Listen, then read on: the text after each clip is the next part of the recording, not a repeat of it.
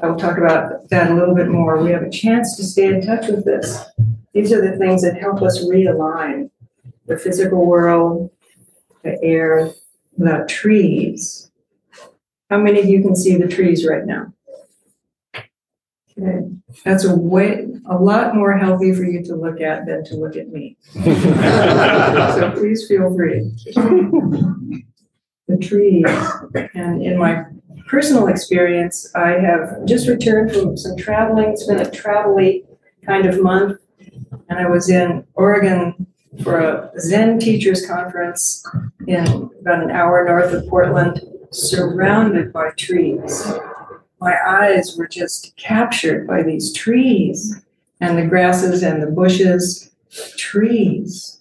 And then this last several days until yesterday, I was in New Orleans, trees and parks and water and green everywhere. It's an amazing experience, and it's very important for us. Very, very important for us. So I'll say more about how to practice with that. But another thing, so I've just revealed to you something about my attention. My attention was uh, captured by these trees, and actually I, I chose to let my attention go to these trees. So William James, great philosopher, said, uh, our experience is what we choose to attend to. So our attention is captured all the time, goes around all the time. And then our choice, our, when we bring some habit, cultivated choice to what we attend to, that's our experience. Or it's just randomly running around, paying attention. We're not watching it. It's just doing what it wants to do. Uh, did you know that average, I heard Daniel say something about the average number of people here. That was a shocking fact. Very good fact. Here's an average shocking fact. sixty percent of our time is spent on screens. Average. Some of you, that means that some of you spend more time than that on screens. And when I was reading this shocking fact, uh, and I thought, surely not me.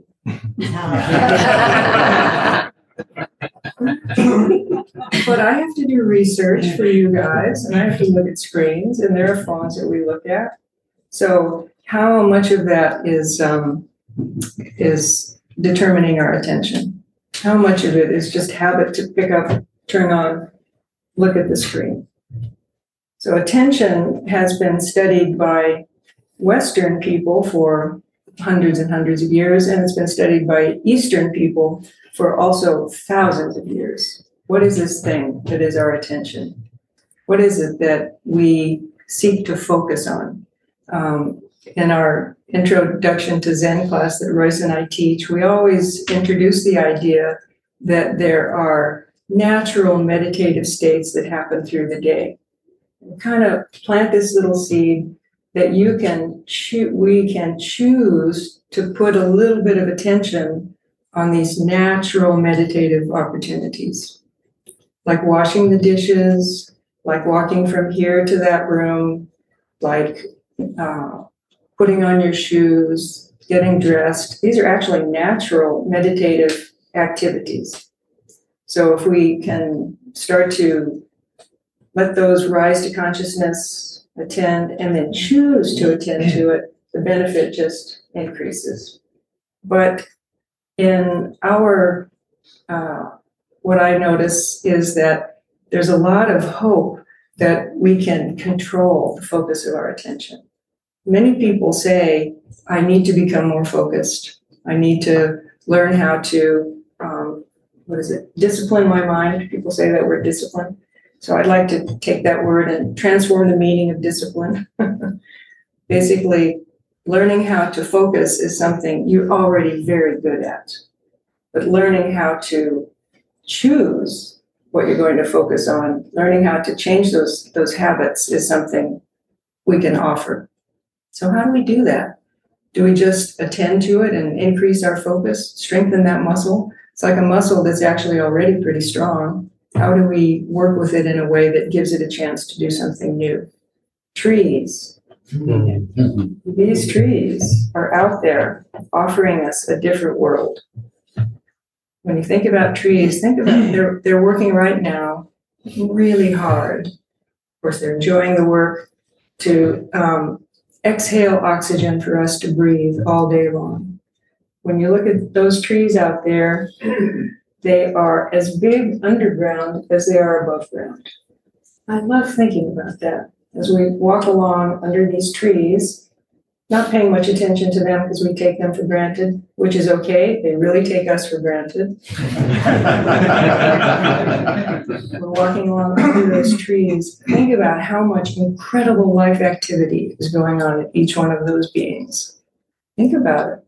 And then there are measurements about how much carbon they're sequestering for us, how much rainfall, rainfall they're protecting us from, all the work that they're doing, and they can live for a long time. Here on this land, we I was counting this morning as I was sitting there in Zazen, letting my mind relax, sorry. I was reviewing the trees that we've planted since we've been here. We've planted twenty-five trees. Isn't that amazing? Out of the five of those, one, two, six of those didn't take because they were in the wrong place, or we hadn't really anticipated how much they would be shaded under the existing canopy, things like that. So five didn't take, but there's this really big pine tree out here in the corner. Yes. Yellow pine, uh, long, long, long leaf pine, long pine. And when we planted it, it was two feet tall, seven years ago. So now it's a gangly adolescent tree. Look at that magnificent tree, magnificent tree. And just think, it's now, I'm not good at this, forty feet tall, something like that. Um, so it's also forty feet underground, doing all this work for us. It's unbelievable what they do, and that they're communicating with each other and available to communicate with us. So being with the trees is one of our ancient birthrights. This this is a pretty green city, actually. It's not the most green city on the planet, but it's a very green city. You'll never guess what the most green city on the planet is. So I will tell you, Singapore. Wow, isn't that amazing? It's like seventy percent green space. L A is up there in the top ten. It's like twenty percent green space. And then there are other cities around the world, which I can't remember right now. Japan is a very, very green island. London is very green.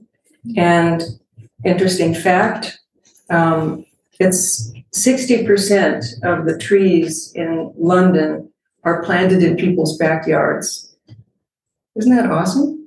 So basically, the trees you plant in your yards, the trees we've planted here, significantly contribute.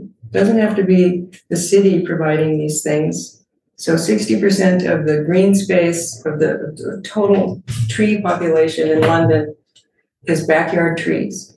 Isn't that cool? That means that quite a lot of them are apple trees. So it could be any kind of tree. Those trees just do their tree thing for our benefit. So how can we do something about this? Our habits of attention, instead of just um, strengthening that muscle. Okay, I'm going to pay attention to this. I'm just going to pay attention to this. I'm just going to pay attention to this.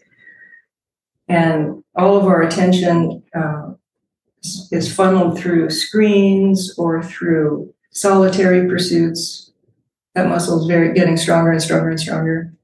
No information coming in the back of our heads, just coming in our the front part of our faces. There is tons of information coming in all around us, but it's easy to tune it out because for me right now it's these yellow walls, these brown shapes. For you it's the trees. So keep your eyes on the trees. There is actually now a practice for how to avail ourselves of this other kind of attention. So William James called, called it involuntary attention. Buddhists have other words for it, but basically, let's say this thing called involuntary, involuntary attention is really important for your well-being. Oh, on the screen, there's Phil. Hi, Phil. we were just together in New Orleans, enjoying the green space of New Orleans. So good to see you. Um, there is this practice developed by, um, who is it originally developed by?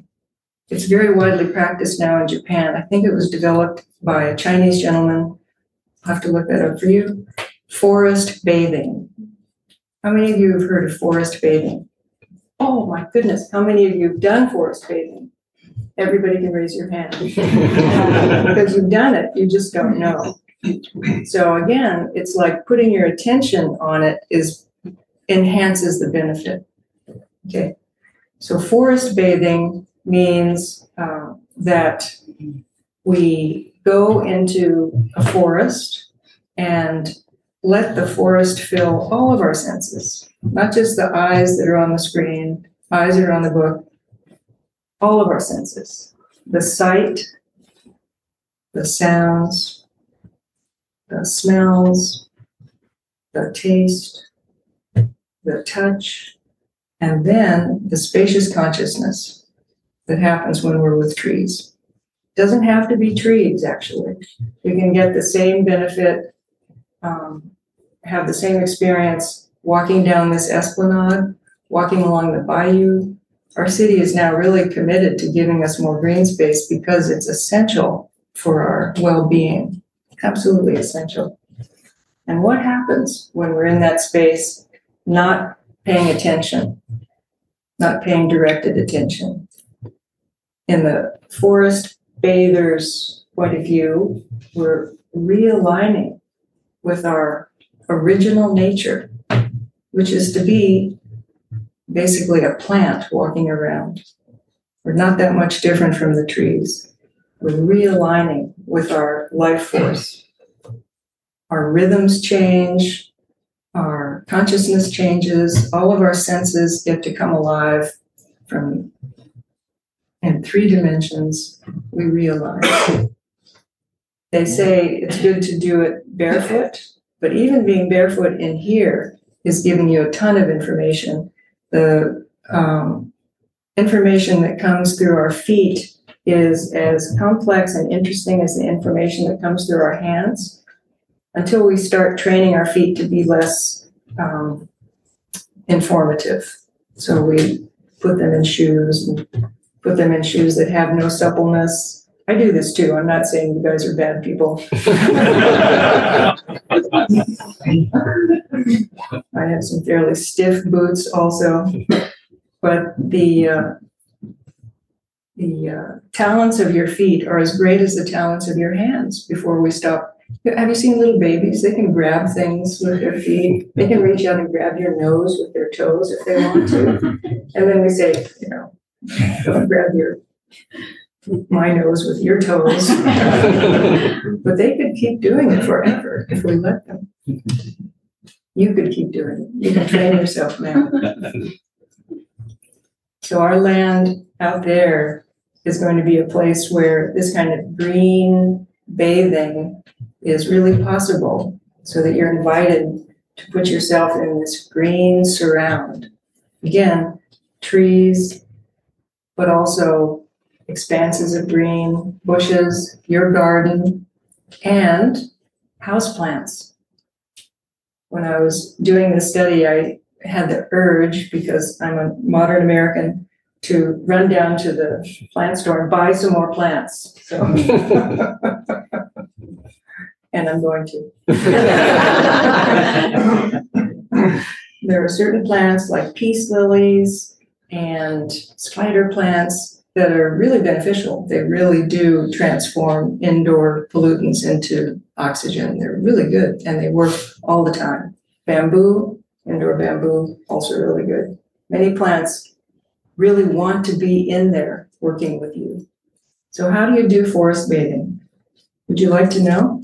Yes. I wrote down the basic rules. How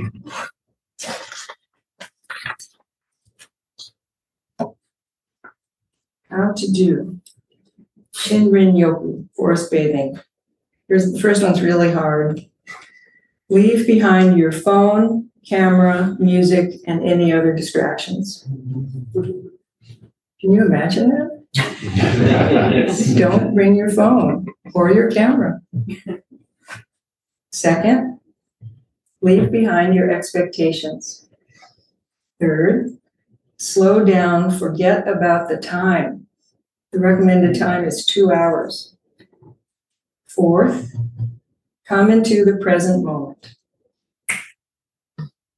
Five, find a spot to sit on the grass, beside a tree, or on a park bench. Six, notice what you can hear and see. Seven, notice what you feel. Eight, stay for two hours if possible, parens, though you will begin to notice the effects after twenty minutes. So this twenty minute mark is very interesting. This comes up a lot in our discussions about meditation practice, because one of the things you can do in the forest is meditation, but it's a little bit different. So what is the right amount of time to meditate? This comes up a lot. If you can do five minutes, that's great. If you can do ten minutes, that's great. twenty minutes, though, is one of these little uh, physiological markers in our bodies. And we are not in mental control of our physical reality. We can't control it. We influence it with our thinking, but it also has a time, a rhythm of its own. Going into the forest and not having a time limit going in there allows us to realign that natural time. So after twenty minutes, um, something starts to calm down in your mental continuum. What is it? What is it? Sometimes if anxiety is up, you're going to need another twenty minutes to reabsorb the little stress hormones. After twenty minutes, something's something calms down. Just see what it is without fretting about it. Your minds are vast and they contain all of these important um, factors, we would say, thoughts, feelings, ideas, dreams, plans, wonderful. So twenty minutes, something happens and you settle down. Thoughts don't stop, just like the seeing and hearing and tasting and touching doesn't stop. We're not trying to make it stop. We're trying to let it align. So when you realign yourself in a forest, those trees are also thinking. We just can't hear them. But they're up there doing what they call thinking. We're realigning our privileged consciousness with that vast consciousness. You know, I was also in um, Peru recently. I went to Peru for, I'll just say it like American now, Peru. um, for the celebration of the one hundred twentieth anniversary of the beginning of Soto Zen. There were other schools of Buddhism there, but one hundred twenty years ago, the people had gotten together and started like we do. We start our Dharma in Espanol. We started our sitting group at the Unitarian Church in Peru. They had a little sitting group. And finally, um, they asked if somebody could come from Japan and, and dedicate their sitting space, and it became a Soto Zen temple one hundred twenty years ago. But when I got to Peru on the coast, how many of you have been to Peru? Lima. Okay. Well, you know what it's like. It's brown. It's one hundred percent brown on the coast. Not one hundred percent. There are some trees fed by the glacial melt from the Andes. So there are little parks.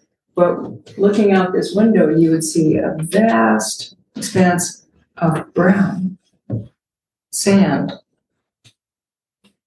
And one of the things that we as humans really need, according to forest bathing, and think about it yourself, uh, the vision of green is really important to us. Green, we really relate to green. One speculation is green means there's water nearby and we will find food. So at some deep primal level, green means there's going to be some food nearby. even the grass itself. We're really hungry. We can eat the grass. We can start nibbling on the pine needles. Pine needles are extremely, pine is, and oaks, some of our oaks that we've planted in the back are very auspicious because they work year round. They're non-deciduous. They work to give us this aroma and this oxygen year round for us and for all creatures. So the vision of green is primally important for us.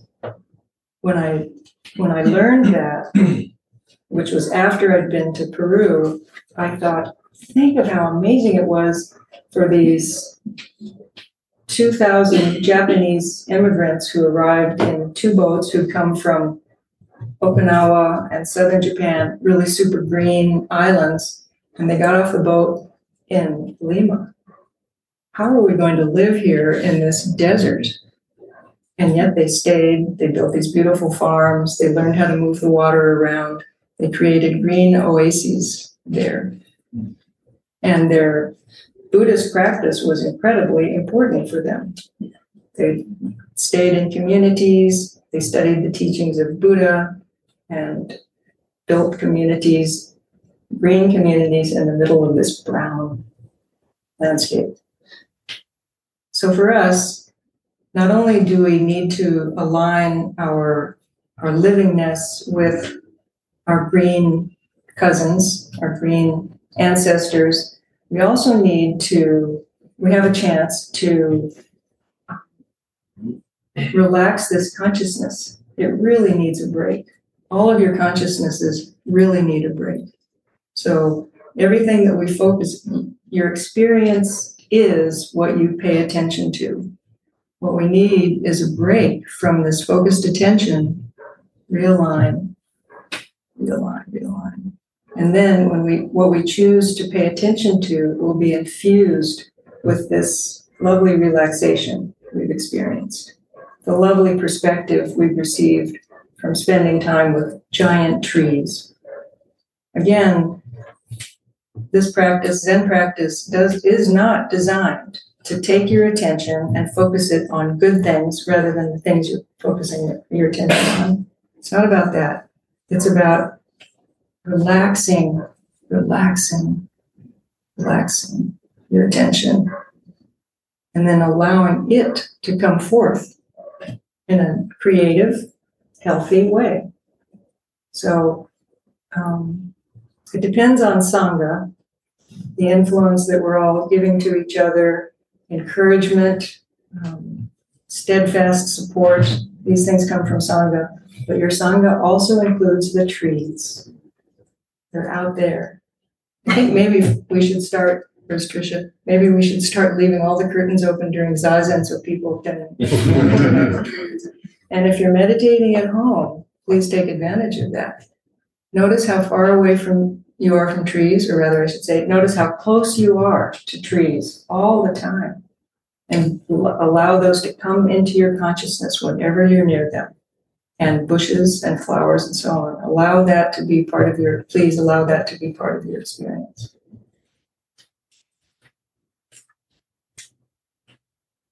I'm moving at tree speed now. um, May section equally extend to every being and place with the true merit of Buddha's way. Beings are numberless. Delusions are inexhaustible. I bow to them. Dharma gates are boundless. I vow to enter them. Buddha's way is unsurpassable. I vow to become it.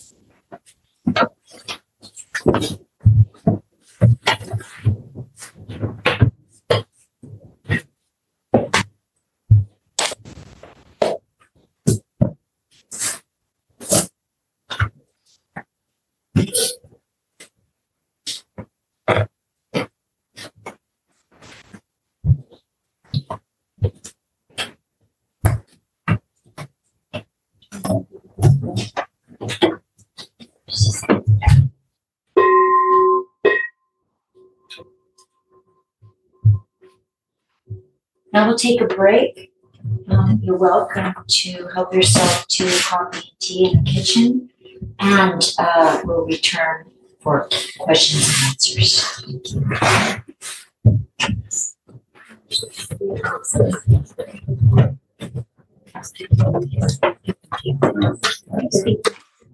Thank you. I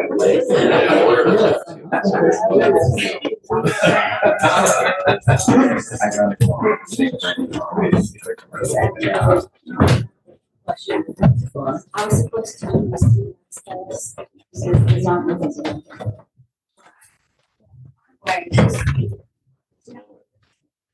I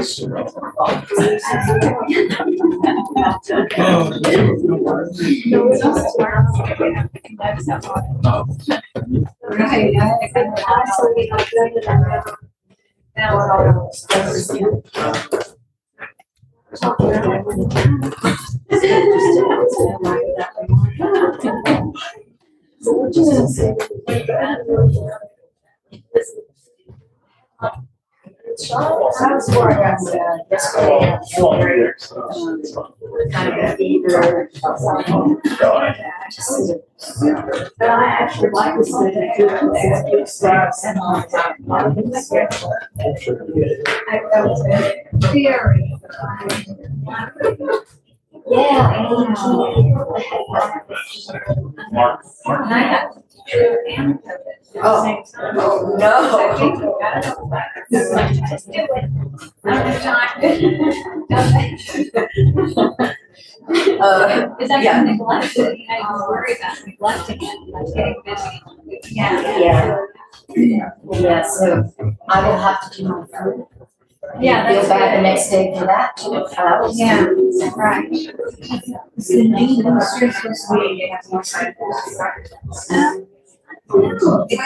for me that I I've had I've talked about I had my dirt on because I never had my first.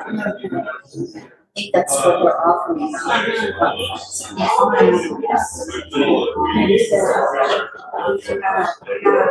right. Yeah,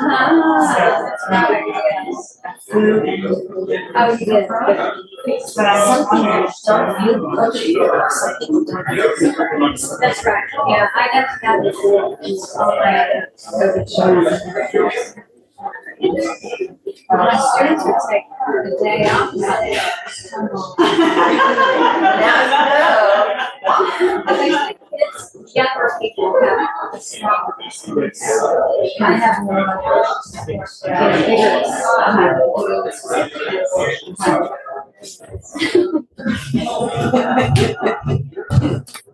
You're young.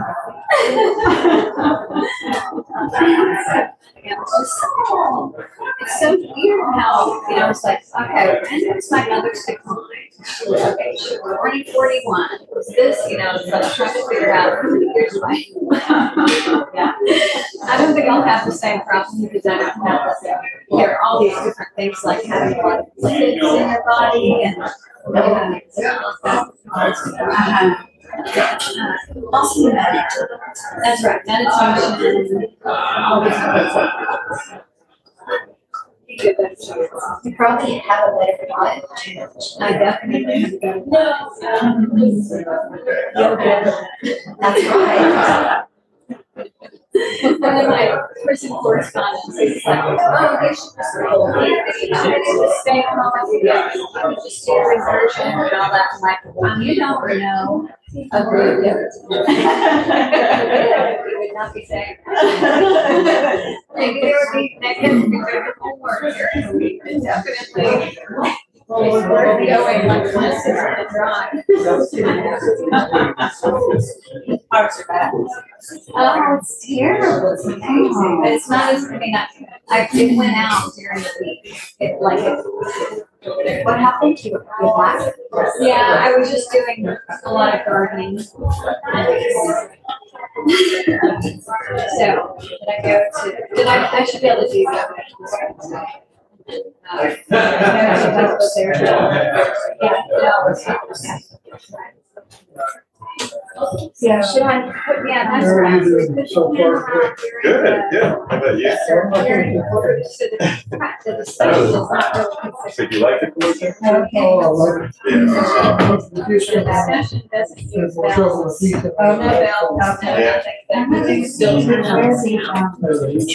the thing about the channel, so we were, we yeah.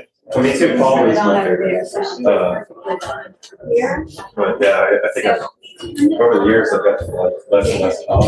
Yeah. Okay. I have no problem. You still have to go in every day? Yeah, every day. The green light was flashing. I still work. That's, yeah. I don't know what happened. And we just worship in the Oh, okay. You spent a lot of time with I guess in your past. Yeah. Yeah. So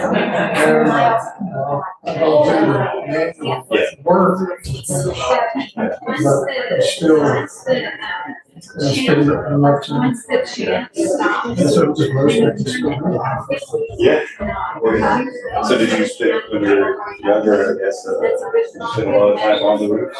There's other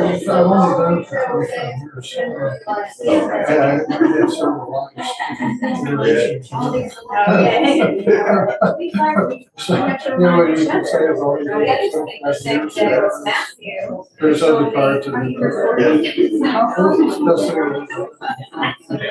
Oh, no. Yeah, it's tough for this. I know, I know. I know. Yeah.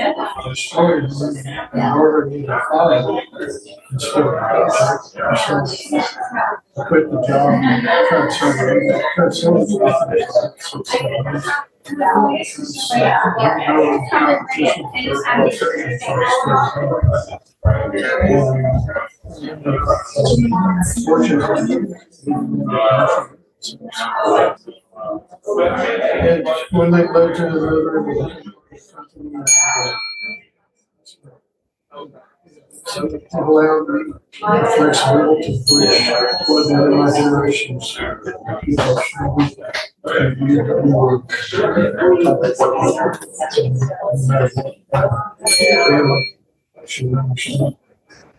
what Well, it is how I treat it also understood because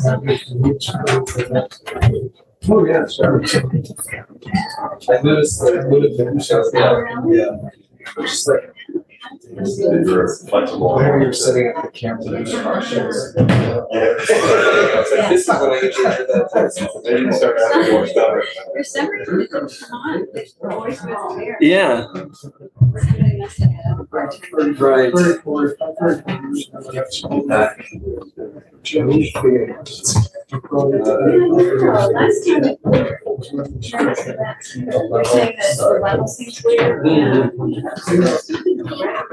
is like very um, yeah. So, well, you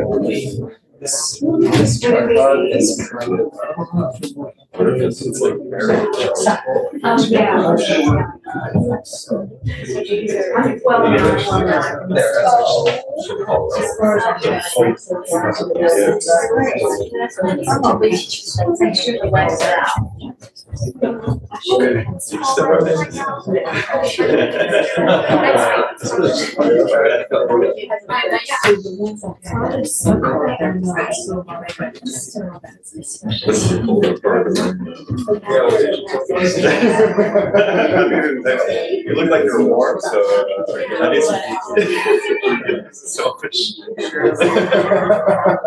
Sure. Sure. News. You know, like, like, okay. Yeah.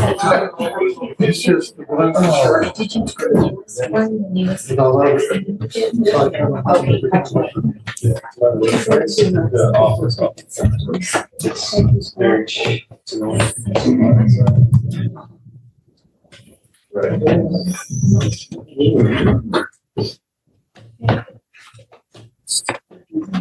There you go. Yeah.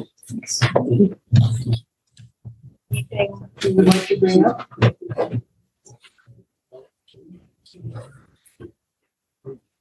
My journey. Thank you so much for talking about our fellow brothers and sisters in the Dharma, the trees. Oh, I meant to mention that your weekend out there is going to be in the trees. Yes, it is. And the grasses. I meant to mention that. Thank you so much. Uh, So just by chance, uh, last night, uh, a friend was visiting, and she had been reading a book uh, about the, the secret life of trees, I think she said it was called. Mm-hmm. And she mentioned that because trees live so long, um, and like you were saying, you were demonstrating tree time being very slow. We human beings are like hummingbirds to the trees. Isn't that interesting?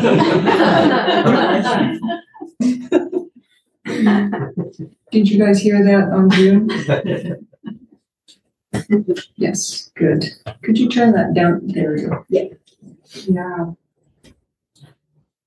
Deborah. I just wanted to share that long before I heard of forest breathing, and I don't know if I do in two hours, but to be in nature in that way and just be mm-hmm. is a really important practice for me, mm-hmm. for my sanity. Mm-hmm. And in my yard, I've been in the house thirty years. Five of the six giant trees have died in that time. I mean, you know, what, you know, I had to take out two recently because of construction next door. But anyway, but I've, for me to sit in my swing and just be is as important. It's, it's an important practice, mm-hmm. but it's not just trees, particularly hummingbird season. I got them back this year since Harvey. I, mm-hmm. To be with them is as important as anything. And I just wanted to share that because it's not a huge effort. Mm-hmm. It's just being. Mm-hmm. So thank you. You're welcome. Mm-hmm. Yes. And I think um, it's one of the things that was important to me about Houston. And it's one thing we can be, you know, practice gratitude about. Our city is not bad about the greenery. Most neighborhoods, there are neighborhoods that need more trees. We have to pay attention to that. But um, we have I, we have the opportunity to really bring our attention to it. This is important. This is a great thing. And helping expand it, understanding that we can help expand it, this opportunity for other people to have a natural source of something that promotes their well-being. It's incredible. Um, what was I going to say about, you said something. Oh, yeah. Uh, how many of you, of course, I'm in a diff- different generation, how many of you grew up in a more rural environment than you live in now? Yeah. How many of you have just lived in Houston all your life? Just raise your hand twice. Yeah. That's great. Yeah. Well, for people in my generation, yeah, people in my generation, mostly we grew up in smaller cities or places where there's a lot of green. And now it's it's more common in the world to live in a, an urban environment your whole life. Like people who were born and raised in Tokyo. Although Tokyo has made They've taken advantage of the fact that they were bombed into oblivion in the Second World War to build a lot of parks. So knowing that parks are so beneficial helps people in urban development and city design build that in. Otherwise. I just wanted to share one other thing about the secret life of trees. Yeah. Is that the, there's been two big, I forget the second, but the trees communicate. Yeah. And their roots are very extensive, and where they touch the roots of other trees, and sometimes it's about pest or disease, mm-hmm. they think. And so there really is a kind of consciousness. Mm-hmm. And I just think that's pretty awesome. I do too. Also, they say in this forest bathing book, they say they send out, but I can't remember the name, phytoncides mm-hmm. or something like that. And then those communicate with each other. But those are also communicating with us. Those little chemicals, I guess they're just chemicals, coming and landing on us. And they go to each other also. And other trees. Exactly. Other trees. The mother tree. The mother tree. That helps in a stand in the forest. I guess it could be in your yard if there weren't enough trees close enough. But mm-hmm. in that communication stuff, they had a sense there's a mother tree that helps influence everything. Kind of like our grandmother. Mm-hmm. Agreed. Andy. Um, uh, thank you for this talk. This is actually, I went to school for this. Uh, my degree's in urban forestry, so I could talk about, I could talk about uh, uh, forests indefinitely. But um, what, what she was saying, like about the mother tree, um, there's an ecologist in um, Canada, Doctor Um, Simard, Simard? Uh, the But her discovery, one of the discoveries she uh, found was that not only do they communicate through their uh, through mycorrhizal mushroom networks through their roots, mm-hmm. but the whole mother tree thing. Trees can recognize their their genetic offspring and provide more support to them. Like like uh, uh, she described it like uh, parents giving um, like money and groceries to their children away at college. Like they, they were able to like track it through like. Uh, radiocarbon, like through through the moving through the roots. That's it's really incredible. Interesting. I know, yeah. Redwoods definitely do that. They send out multiple generations and they track each other. Amazing. Ben. Thank you for the reminder of mm-hmm. this talk. Um, just building on everyone's comments already, which is that there's tree time and to consciousness and communication. You used a phrase in your talk and moved moved on from it relatively quickly that it was thinking as they experience it, or mm-hmm. maybe I'm paraphrasing. Mm-hmm. I was hoping you could say more about that because they are not considered sentient beings in Buddhism in a sense, but I think we do appreciate that there is something to their to the responsiveness and the interactions with their environment and their community. And there's so many examples have already been given. Yeah. No, they are considered sentient beings. No. Yeah. Okay. So yeah. And again, it's one of those things that in in our world there's such a sense of separation between us and trees. But in um, Japan, which I know more about than China, but in Japan, they're considered part of the environment. So you build around them and you relate to them. So these trees are part of the story. You just wouldn't ever harm these trees, except that, of course, uh, you know, there are rituals that, that have to be gone through if you take a tree down in Japan and what you use it for. Certain trees are used for certain things. So it's like the way we think about animal life. Trees are thought about that way, and how they think, I don't have access to that, mm-hmm. but I know they they have decision making. Mm-hmm. They have decision making. They have action. Um, do they have choice? Um, okay, Andy knows. Uh, I don't know specifically about trees, but there is research that shows that the plants are capable of making decisions and that they have preferences. Um, there's research on um, dodder vines, which. It's a parasitic plant that will attach itself to another plant and feed off of it. They have a strong preference for tomatoes, and like they've done tests, they will. They, they think they follow the smell. Um, they'll attach themselves to whatever's close by, but if they if they have the option, they'll go for a tomato.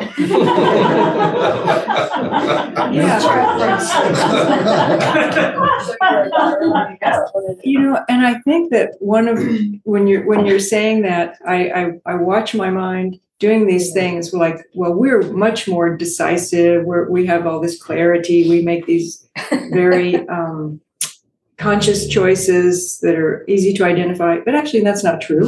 We're acting on our instincts and just grabbing things that we like all the time. We're moving toward and away from things based on deep biological reasons rather than, you know, I know I like this. No, the body is pushing me toward that. So I think if we do forest bathing, um, we can get back to that level of movement, movement around. Yeah. Mm-hmm. So that really opens the door to my second question I wasn't going to ask, which is, is, is there Buddha nature then? Yes. So your question is, does a tree have Buddha nature? Yes, yes, absolutely.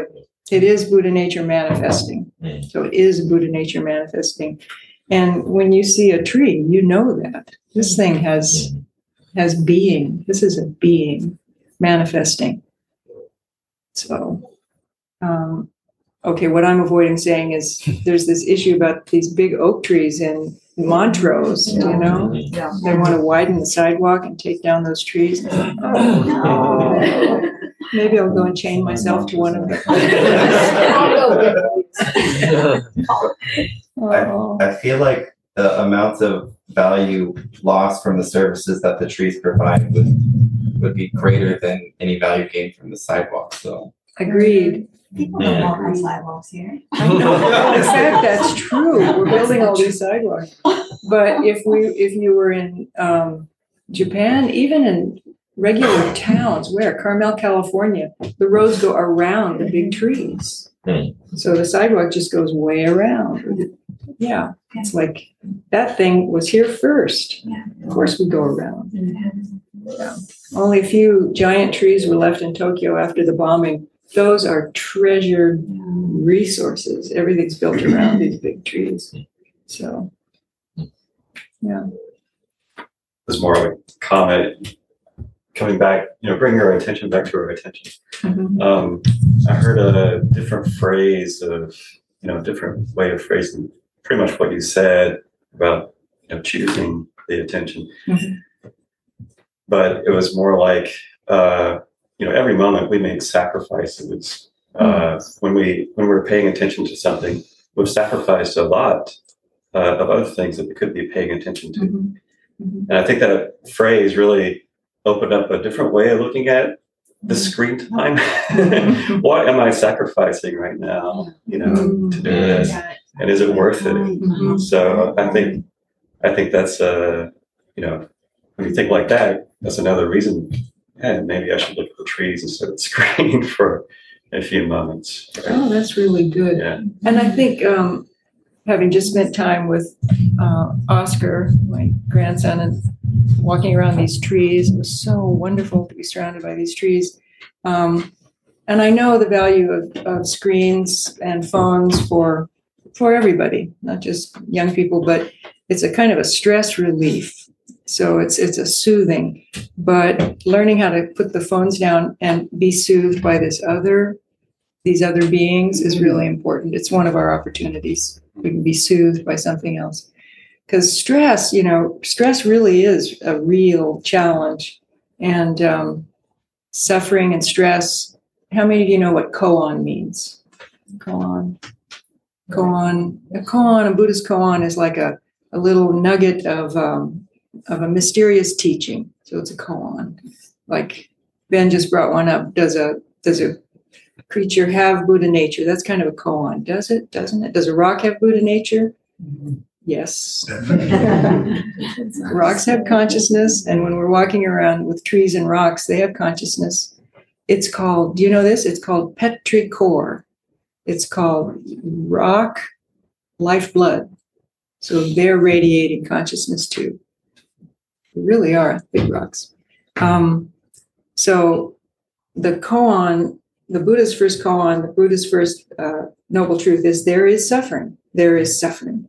That's the first koan. There is this thing called suffering. There's stress. Even if the Buddha was totally enlightened, there's still suffering. There's stress. It's a koan. And for us too, there's stress, like trees have stress. They have to grow up. You know, there's a tension and this growth. And we have to have stress because we're humans and we get challenged by things. And then learning what our resources are for absorbing the stress is, is one of our koans.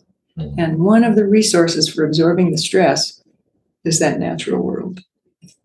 So if we can spend time there, it wants to absorb this. It wants our carbon dioxide and all these chemicals that we're sending out. That's what nourishes the trees.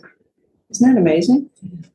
So it, all this stress-related stuff goes out, feeds the trees, and then they give us back oxygen. Isn't that symbiotic? Isn't that cooperative? Mm. Now we're doing tree mind. Yes? Maybe um, others saw this article in the New York Times about an artist from Colombia named Delcy um, Morelos. Okay. Delcy Morelos. And she is all about earth.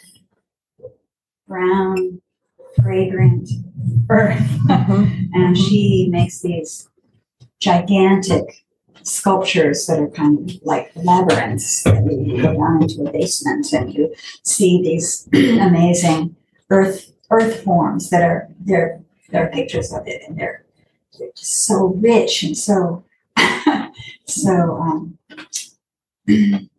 so anyway. But she, I just thought I'd bring this up. She um, said that I think she was invited to be at the Venice Biennale, which is a very prestigious mm-hmm. place to show your work. And um, she had these monumental earth forms, mm-hmm. and people were kicking them.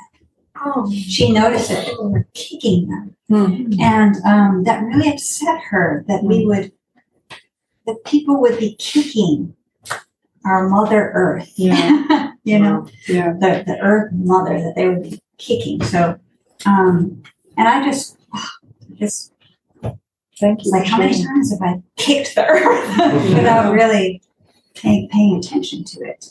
You know, so she decided to make her sculptures up off the ground so that people couldn't kick them. Mm, that's amazing. Yeah, it's really, it's really amazing. She she said that um, that human beings are sort of walking, talking earth. Mm-hmm. That we are, we're just earth, mm-hmm. but we get up and walk around. Mm-hmm. But we still are. We still are earth. Mm-hmm. So I don't know, that that article, it's in the last couple of days. It's really worth, really. Oh, this is a little little Colombian woman. Yeah, that's beautiful. And I, for me, I we are earth. Of course, we're salt water also. A lot of us, we're ninety percent salt water. So we're ocean and earth and air and fire. Um, I can I can sympathize with it though. It's like children. You know, don't know how to relate to it, so you, you know, you put your foot out there. Don't know how to. You should hug it, but you don't know, so you kick it. Yeah, yeah, yeah. yeah. Wanted to make some kind of contact. Wanted to make contact. It. It's like the way, you know, we've done a lot of prison work. It's like the prison hug. Uh, bam on the, on, you know, you hug. You can't go like this. You have to go. Bam, bam, bam.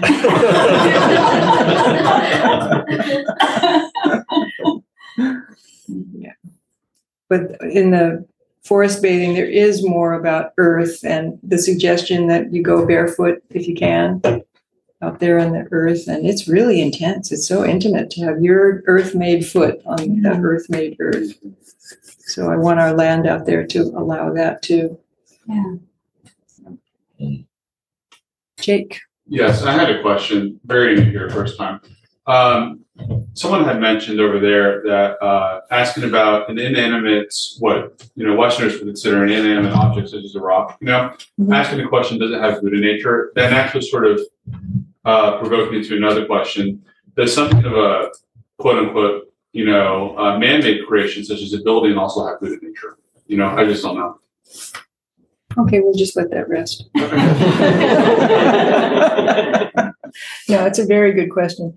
So it, um, do you think if a, a, a bird makes a nest, what do you think about what a, what a bird creates? Or I think that's a natural thing? Yes. Okay. And then prairie dogs build these elaborate tunnels and mounds that they communicate about. I think right. that's natural. Mm-hmm. Yeah. And then if you go out into the backyard and get a bunch of palm fronds uh, and weave them together and make a little hut, is that natural? Makes sense. Yeah. And then um, you decide you want it to last for a while, so you get some other mud and you put it on and you kind of bake it so that it's got this shell. It's still natural. Right. Yeah. And then you really want it to be strong, so you melt down a bunch of ore and make these things, and you put that in there, and yeah, yeah, yeah. And then, ooh, you figure out how to burn a lot of trees so you can melt down the sand and make glass, right? So you want a window, still natural. Of course, it's cost you a lot of trees. Oh, this sounds like a video game now. Gather the resources. Yeah. So it's very interesting where that line is, where it stops, where it's natural, natural, natural, natural, natural, and then there's some place where it, it's hard to consider that it's a natural thing. But we are just a bunch of birds making our little nests. That's what we really are.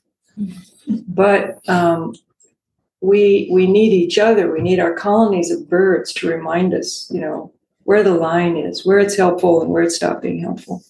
You know, we're really, we're really good. We really want to give each other feedback, don't we? Yeah, help each other. I, w- I was drawn, one more thing and then we'll break. I was drawn for a while to this. I was following this guy who, what was he called? Oh God, what was he called? He was in Australia. Can't remember what it was called. Anyway, it was called Primitive Life. And he would just go out and build things like he would. No sound. Did you ever watch that? It was so fun. And he would make his own shoes, and he would just he would just watch this guy going around in the woods. And then he, he decided to make a kiln, so you watch him make a kiln, make some bricks. It was really fun. It was impressive. If I had wanted to do it, I could do it. If I wanted to forage out here, and you guys would have to restrain me. But thank you, Jake. That's such an important question because it's our minds that make the distinction. Right. Yeah. Steve. Yeah. Last I, question. I had an interesting thought. Um, if, I, if I understood what you were saying, like, so each tree is essentially a house, right? Or it's more of a community. It's a community, right? Isn't so it? Yeah. Each tree, each is, tree is a community. Right? So there's all these universes out here. Yeah. Each tree stays with it. There's a balance. Yeah. And then you see the squirrels and they cross trees. Yeah. The balance, but it always. Yeah. Yeah. It's interesting. It is interesting. Wonderful. And but what Andy was saying and Deborah also was that they also communicate with each other and they take care of each other. Mm-hmm. So they're not isolated communities. They're they're neighborhoods. So you kind of have to think about it when you plant a tree. It needs another tree within communicating distance to send out some phytoncides slowly. Do you think they mourn when all of them, they're cutting down all the trees and stuff? Do I think they mourn? Yeah. I don't know. Not all creatures mourn. Not all mammals even mourn. It's like sheep and things. They're indifferent. If their neighbors go away, elephants really mourn, you know, mm-hmm. Other whales. I don't know. Yes, yes Liz. Um, to answer your question, I don't know if trees mourn, but I know that grass does. The smell that uh, we smell when freshly mowed grass happens is the blade of grass releasing a chemical, letting the other blades of grass know that it's dying. Oh my goodness. Oh, that's the saddest thing I ever heard. Yeah, but it smells so good, doesn't it? Not really so much that it tells them that they're dying. It's, just, it's a chemical that it tells the others, hey, we're under attack, put up your defenses. Oh, right. Wow. Yeah, we're trying to let our, our lawn is becoming native uh, horse herb, so the grass is retreating. Yeah, thank you for telling me that. Can't wait to tell Royce. Royce is out at the land because there's a retreat going on out there. And he's the one who corrected me. It's, I'm it's sorry. I'm sorry. No, no, no. Um, but also about the mourning thing. I don't know if they mourn, but trees, like they did research for the trees. If you a tree that got cut down in an old growth forest that's connected through the mycorrhizal network, they'll the other trees will still send nutrients and stuff to it to help it stay alive, even if it's cut down. And it's weird to think about because in ecology, we're typically taught that everything is in competition with each other. Mm, However, yeah. They think that the reason why these old growth forests help each other like that is because it's more beneficial for them to uh, stay as a forest because then they create their own microclimate that protects trees from getting blown down by wind. Mm-hmm. So it's beneficial for the group if they help each other survive instead of compete directly. Interesting. Thank you. So Zoom? Yes. Um, Naomi, can you hear us, Naomi? Maybe they are not. Loud. Yeah. Hi, Andrew. Hi, Phil. Hi, Glenn. Oh my gosh, so good to see you. Oh, hi. I'm. I can unmute now. Hello. I thought, I thought we were reading. We asked them to put it in chat, and then we'd read it. But okay. Um, I can. I can type my question. That's fine. Well, now that you're on, let's let's hear your question. Okay. Um, I appreciate bringing up um, rocks and the like system. Um, I'm a biologist, and so. Um, I, I kind of have studied the ecosystems. So this communications network is really um, interesting to me. And I, um, like, I've spent time around mountains, and mountains have um, a presence, you know, and I think that there's, um, there is life in the rocks. It's just a much different time time schedule. um, so I appreciate that that we're also talking about rocks as part of the life cycle. Um, but and and part of my, I guess, my question um, is about you know um, when when we're sort of forest bathing or appreciating. Um, you know, um, well, first, you know, it, like in a city in Houston, we need to have a place to do that. Sure, we can do that in like our backyard, but I don't, I don't have exactly a backyard to do that in. Um, so I need to go to a place uh, to do that. And um, I guess the the sort of question reflection is about, um, you know, trying to. I guess this relates to the person who was asking about whether our built environment is also sentient or also has Buddha nature, I guess. Um, and so, you know, how do we appreciate wherever we are, um, especially, you know, people that, that can't get to, um, just, that are in heat islands or that can't get to. Uh, Naomi, just to circuit, I, I did list the things that are also beneficial. Going to walking somewhere is good. None, none of us live in the forest who are here. And also houseplants are really good. Just being next to plants is is measurably beneficial for your well-being.